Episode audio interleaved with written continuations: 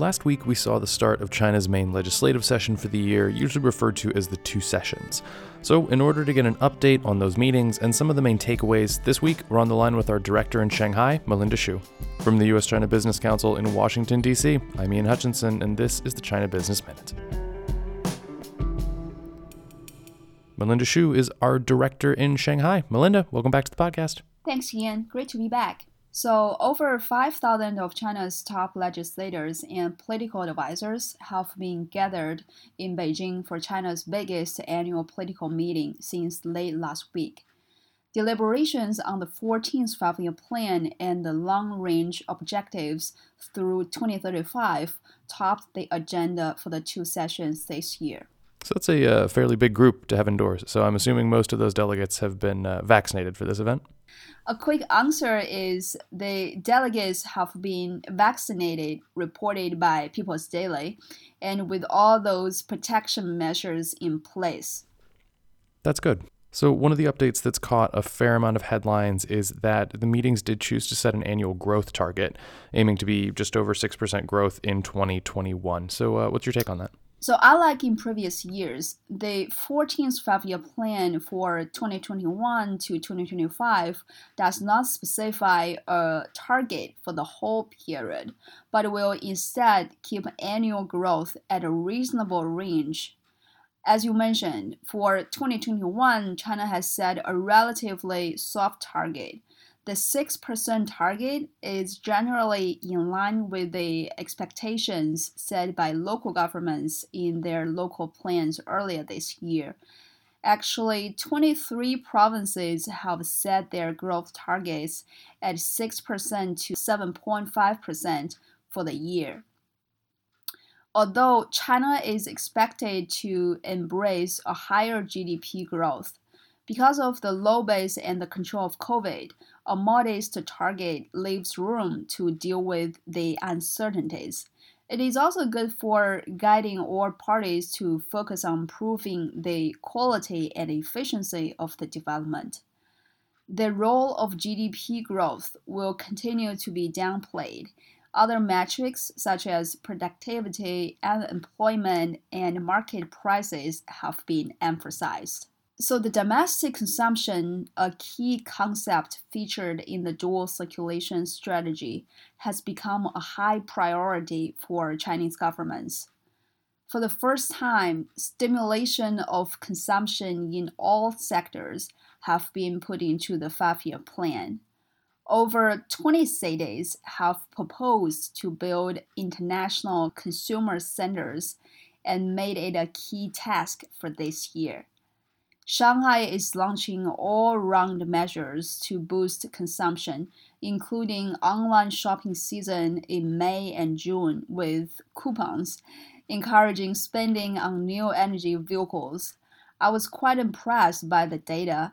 Last year, you know, Shanghai has a total of 404,000 NEVs, ranking first in the country and has an increase of over 90% year on year. You know, transitioning from an investment led growth model to a consumption led economy, China still has a long way to go.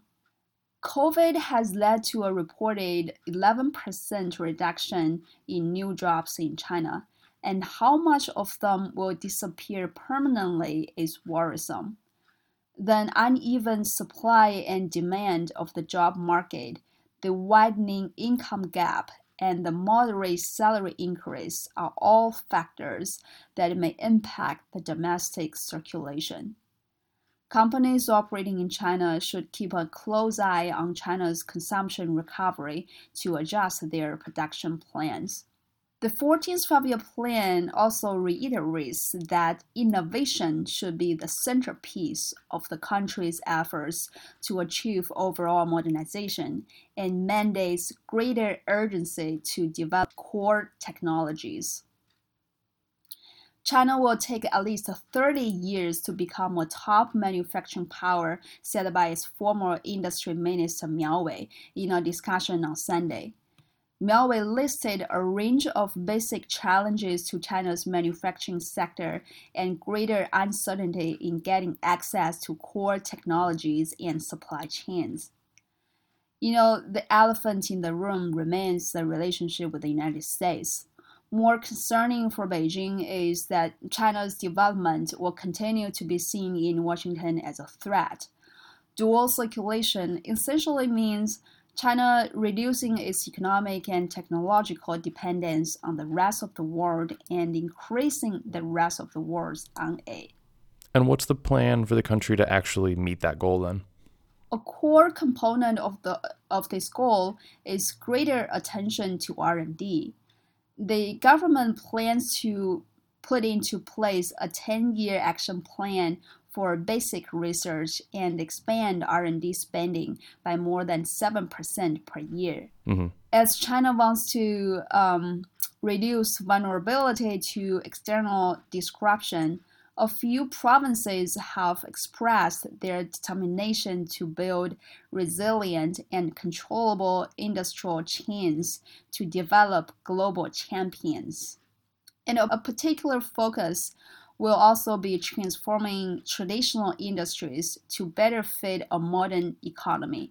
To support this, China aims to better promote development of the service sector and new forms of infrastructure.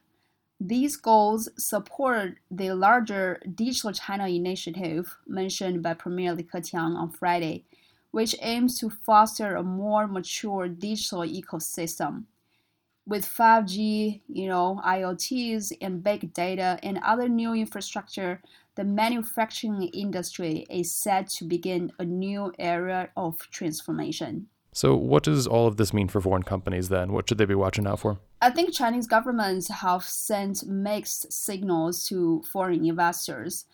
A desire to increase industrial self reliance, but also want to retain foreign investment. Chinese government argues that intensified efforts to pursue homegrown breakthroughs in crucial technologies is absolutely not about reversing decades of opening up. The technology of foreign enterprises will have more market demand, as well as enjoy greater IP protection, noted by MOFCOM officials. However, to what extent can foreign capital participate in China's innovation process remains to be seen. The two sessions are expected to conclude on March 11th. USCBC will continue to monitor and report on the key outcomes. Stay tuned. All right. Thank you for that wrap up, Melinda. Helpful as always. Thank you. Again, Melinda Xu is our director in Shanghai.